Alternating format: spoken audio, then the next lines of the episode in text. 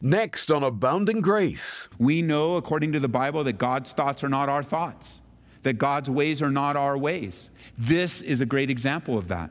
We cry out for help in the midst of our crisis. I think there is an expectation for immediate help. And when the help comes a different way, the kind of help that Jesus was giving to Mary and Martha was to wait to show up. That was an act of love on his part. He was going to purposely wait to show up. And we, we learn in a moment that during the time of waiting, Lazarus dies. Actually, we learn that Lazarus dies pretty fast after the message was sent. And there Jesus is delaying his coming on purpose. This is amazing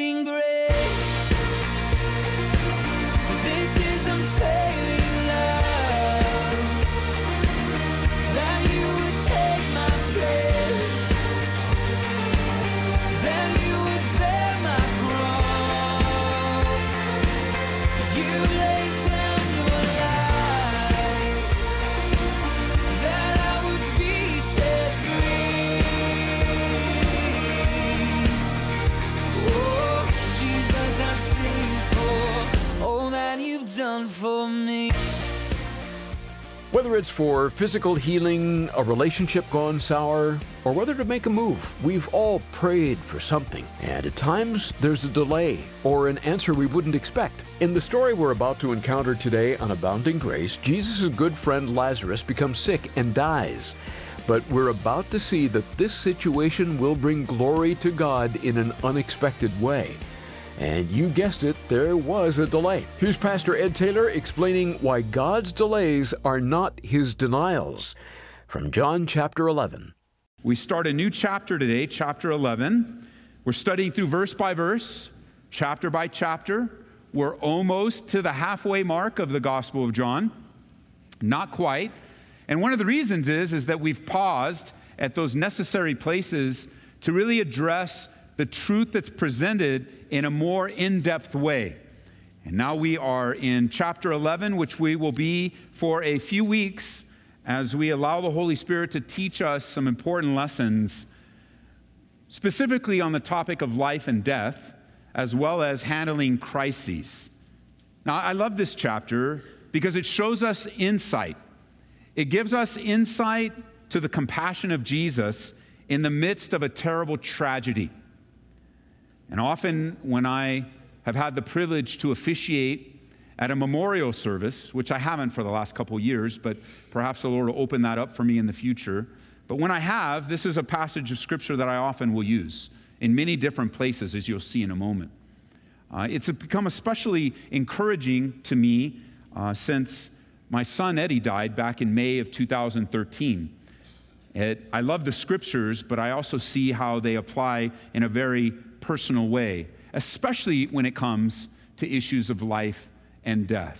Do you know the real test of a religious system is how it deals with death? How it deals with death.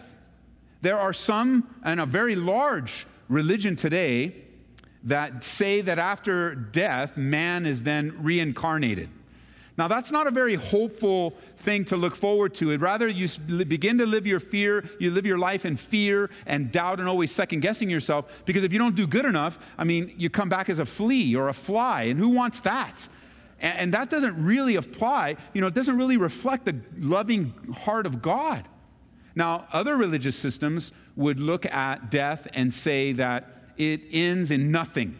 And that's it. It just, your life ends in nothingness. One deep, dark nothingness. You just cease to exist.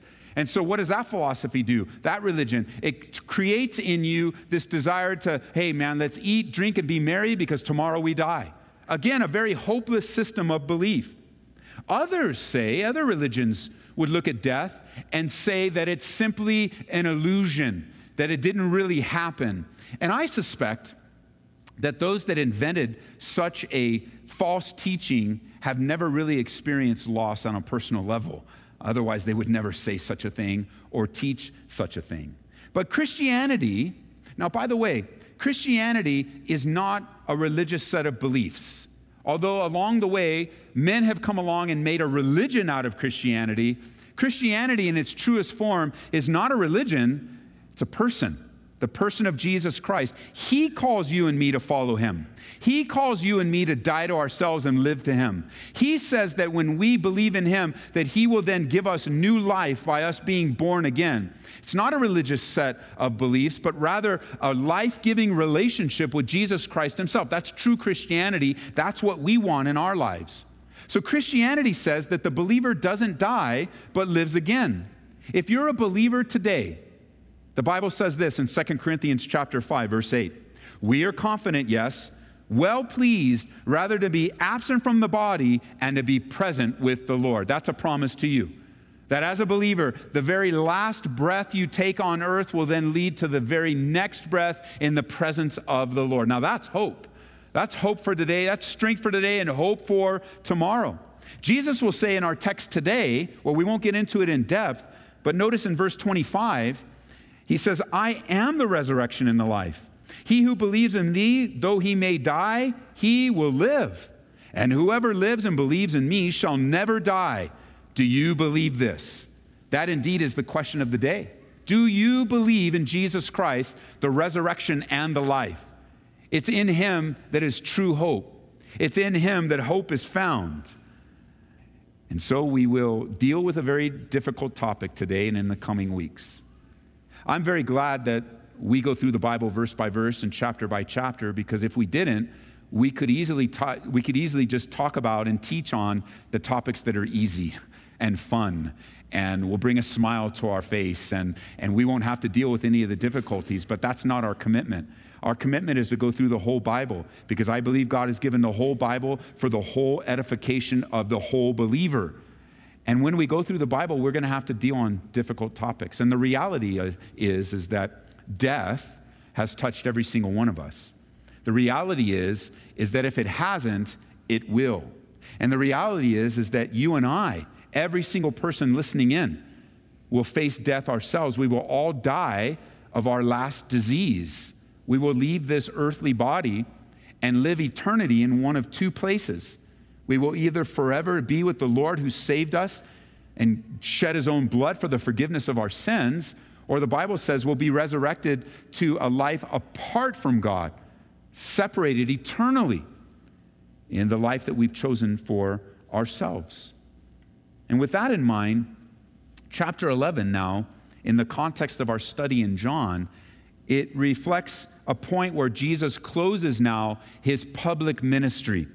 He's done proclaiming the gospel as John writes out those uh, elements and those times in his life to remind us to believe in him.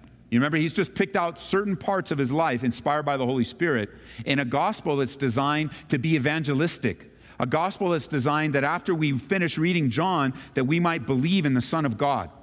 And in the things that John has chosen, chapter 11 now closes the public ministry of Jesus. There's going to be no more testimony in his life to the public at large. There'll be now just a focused attention on discipling the disciples, getting them ready for his death and his resurrection and his ascension, his absence from them. And, so the last part of the book of John is going to cover just a few times, just a few days just a few weeks in the life of Jesus where we know that he spent three years in his public ministry. And the three, the, the weeks that are covered, the days that are covered now toward the end, are going to be specifically for discipling and preparing not only the disciples, but also for us.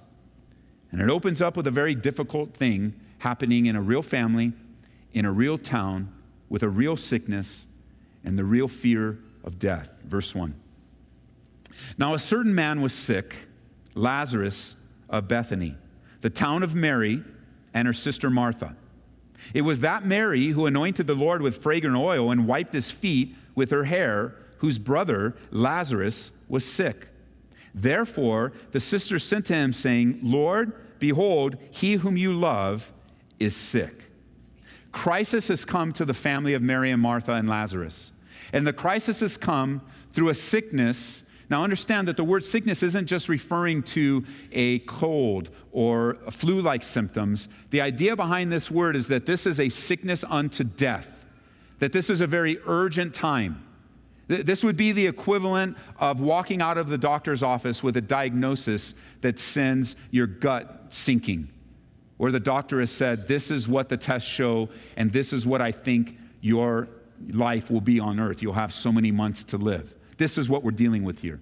The shock of hearing such a thing, the shock of finding out how sick your brother is, the shock of seeing him laid out, once strong and, and once vibrant, now completely laid out.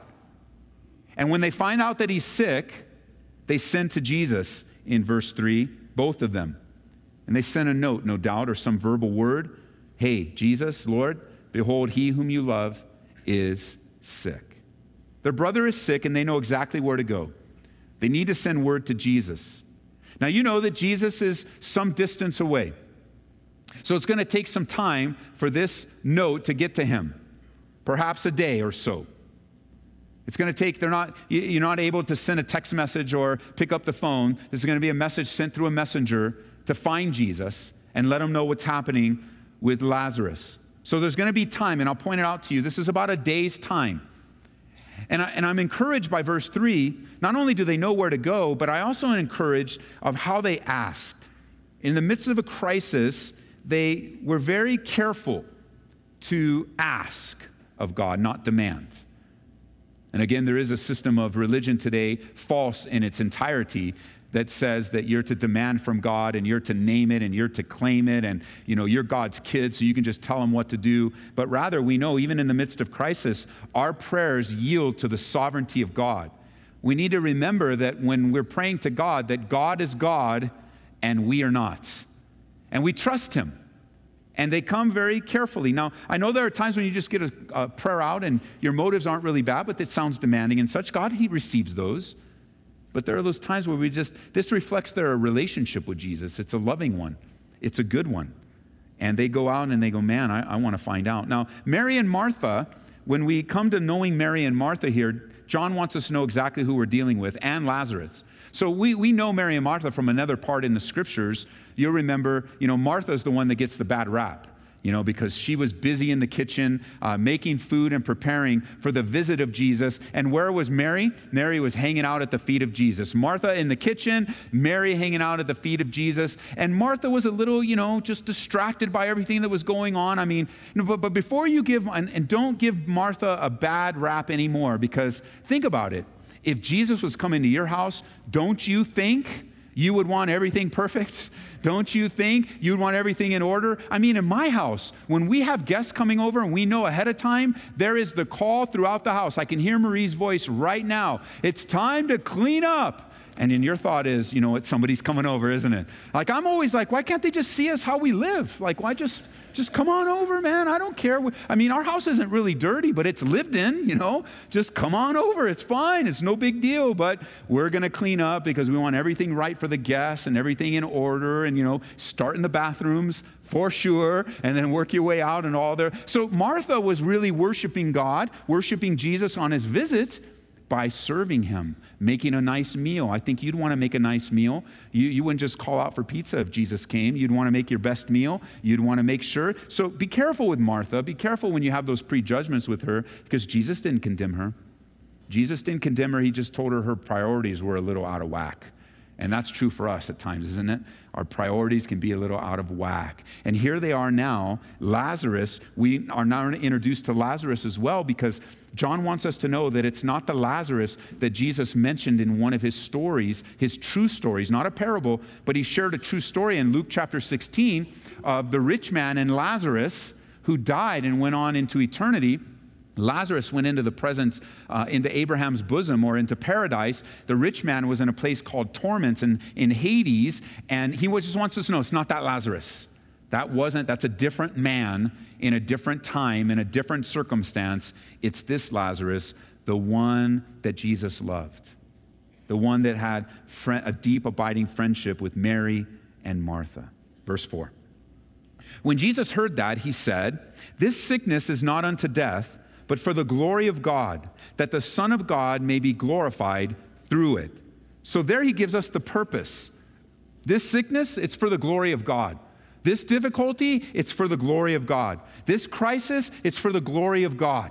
Even if you don't see it right now, and even if you don't feel it right now, and even if you're in the midst of, of just wanting God's help so desperately, Jesus says, Look, he's he. His sickness, it's not unto death, it's for the glory of God, so that the Son of God might be glorified through it. Now, Jesus, it says, verse 5, loved Martha and her sister and Lazarus. So it confirms what John said. You know, it confirms with the message that was sent. John is confirming the message that was sent. The one you love is sick, and John says, Oh, by the way, that's true. Jesus loved them. And we'll see that love expressed later on in another study when this is the chapter where Jesus comes on the scene and he weeps and he cries with them. And so when Jesus says, This sickness is on unto death, but the glory of God, the Son of God, this is difficult to, to take in.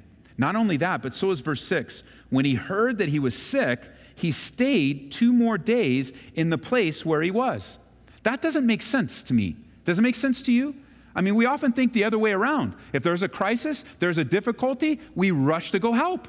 We drop everything and we go to help. I mean, that, that, that's what we do. I mean, you think about you parents for a second. If your parents, you hear the kids in the other room and, and you hear a loud noise and a scream and a sibling saying, He's bleeding, mom, he's bleeding. You don't answer. I'm reading a book right now. When I'm done, I'm in a good chapter. Just, I'm just staying here for two more hours. I'll be in in two more hours.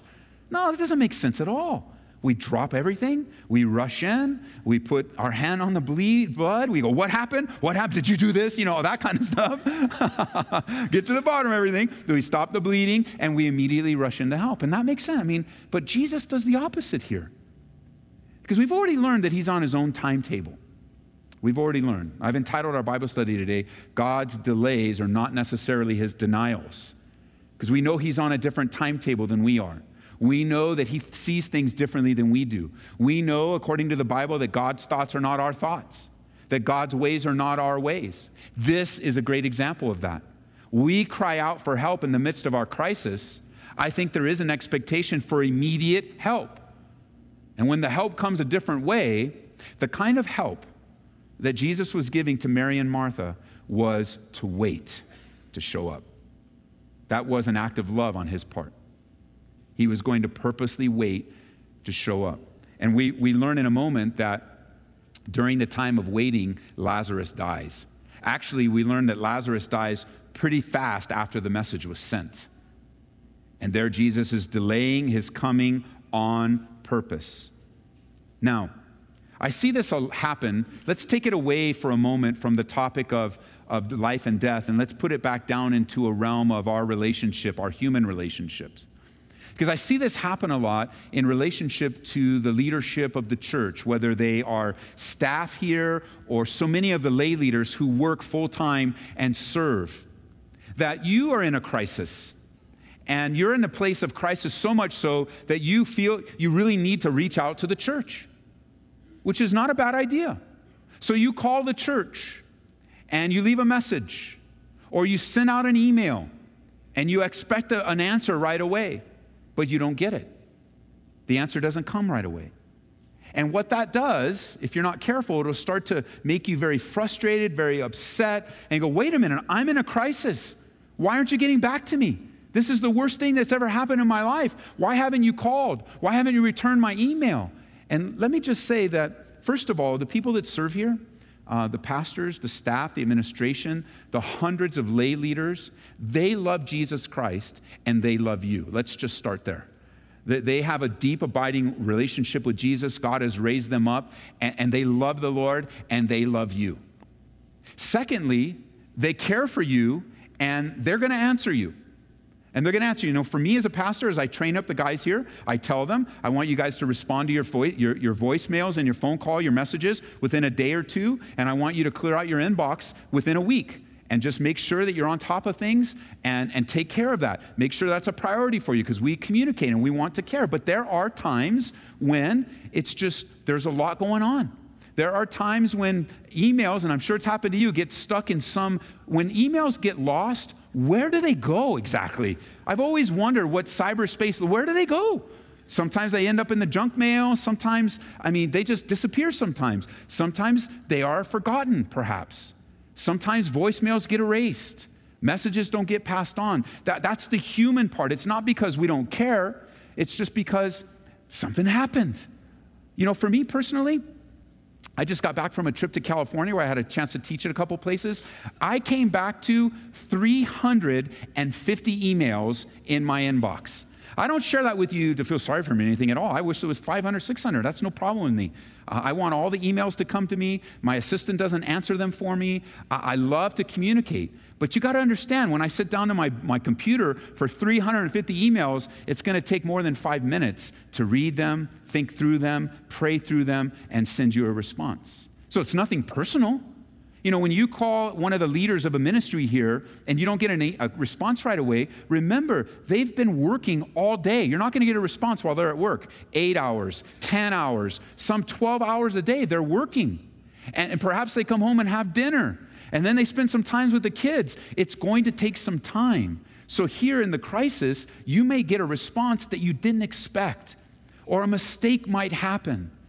And I want to remind you that, that we're human that we serve one another and, and we're human. So sometimes things happen that we need to be careful not to be frustrated, n- not to let these things divide us or distract us. You and I, have, as a church family, we have a team of pastors and lay leaders that love you and serve you. So be patient with them. Let the Holy Spirit just fill you with this heart of long suffering. But I can say this while you may need to wait on one of us, you won't need to wait on the Lord. Like God will answer your prayers and your calls. I mean, you could pick up the phone and call God right away, and it will not go to voicemail. It will not be Michael the archangel saying, I'm sorry, you've reached the phone number of God and he's not available right now. It doesn't happen that way. And so we need to have this patience with one another because I know crisis. I, I, I get it. I, I'm not in any way whatsoever, please don't misunderstand me, minimizing your crisis or, or making it sound like it's not important. It is. It's important to me and it's important to the Lord. But we need to learn how to cast our cares upon the Lord because He cares for us. That is Pastor Ed Taylor on Abounding Grace, and today we learned that God's delays are not His denials. Now, Pastor Ed, as we close things out, you encouraged our listeners to cast their cares on the Lord when in a crisis. And, you know, it's possible someone listening right now is in a full blown crisis. Would you pray for them as we close? Yes, yes, I do want to pray for them, Larry. And I would just say today, for you listening in, if you're in a full blown crisis, I'm sorry. Uh, I wish you weren't. I wish things were easier. Uh, sin has wrecked everything. And for some listening, it's harder than others. And if you're in a full blown crisis, ask for help call your church, call your local this this radio station for someone to pray with you right now that God would bring an instant dose of encouragement. Father, I pray even now for those that um, they hear the instruction to cast their cares upon you, but they can't, or they won't, or it's just overwhelming. And, and yet, in their ear right now is a voice, and it is a voice that you are using God to bring encouragement and hope, to remind them that they are not alone. And I just pray that, that through your spirit, you would comfort and overwhelm their emotions, that you might get down to the essence of who they are in their soul and enable them to then turn around and respond by casting their cares upon you. So I pray that today in Jesus' name. Amen. Amen. Amen. Thanks for that prayer, Pastor Ed. And friend, if you'd like to give this a second listen or even share it with someone who's in a crisis, just go to aboundinggraceradio.com. Another way to go and grow in the Word is by downloading our app. Search for Ed Taylor. This is a great way for you to take in the Word of God wherever you may be. Look for us on Apple Podcasts, too. See if this sounds familiar. You have a stubborn habit. You've prayed about it, surrendered it to God, and yet you still can't seem to break free. It's about that time that discouragement can begin to set in. Well, today we'd like to recommend a helpful book authored by Erwin Lutzer called How to Break a Stubborn Habit. In it, you'll find three essential ground rules you need to accept in order to change. Also, discover the secret to dismissing tempting thoughts. And Erwin Lutzer uncovers the roles of God, Satan, and your loved ones in your success or failure. Request a copy today when you give a gift of $25 or more to Abounding Grace.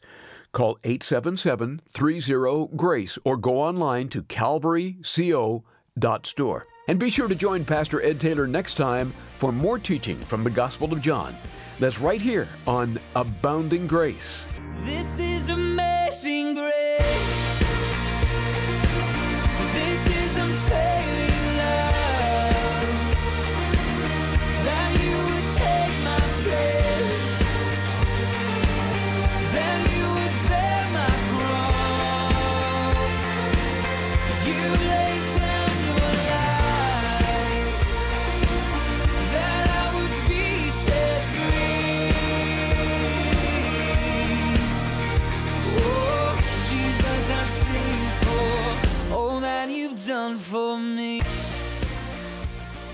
Abounding Grace is brought to you by Calvary Church, Colorado, here in Aurora.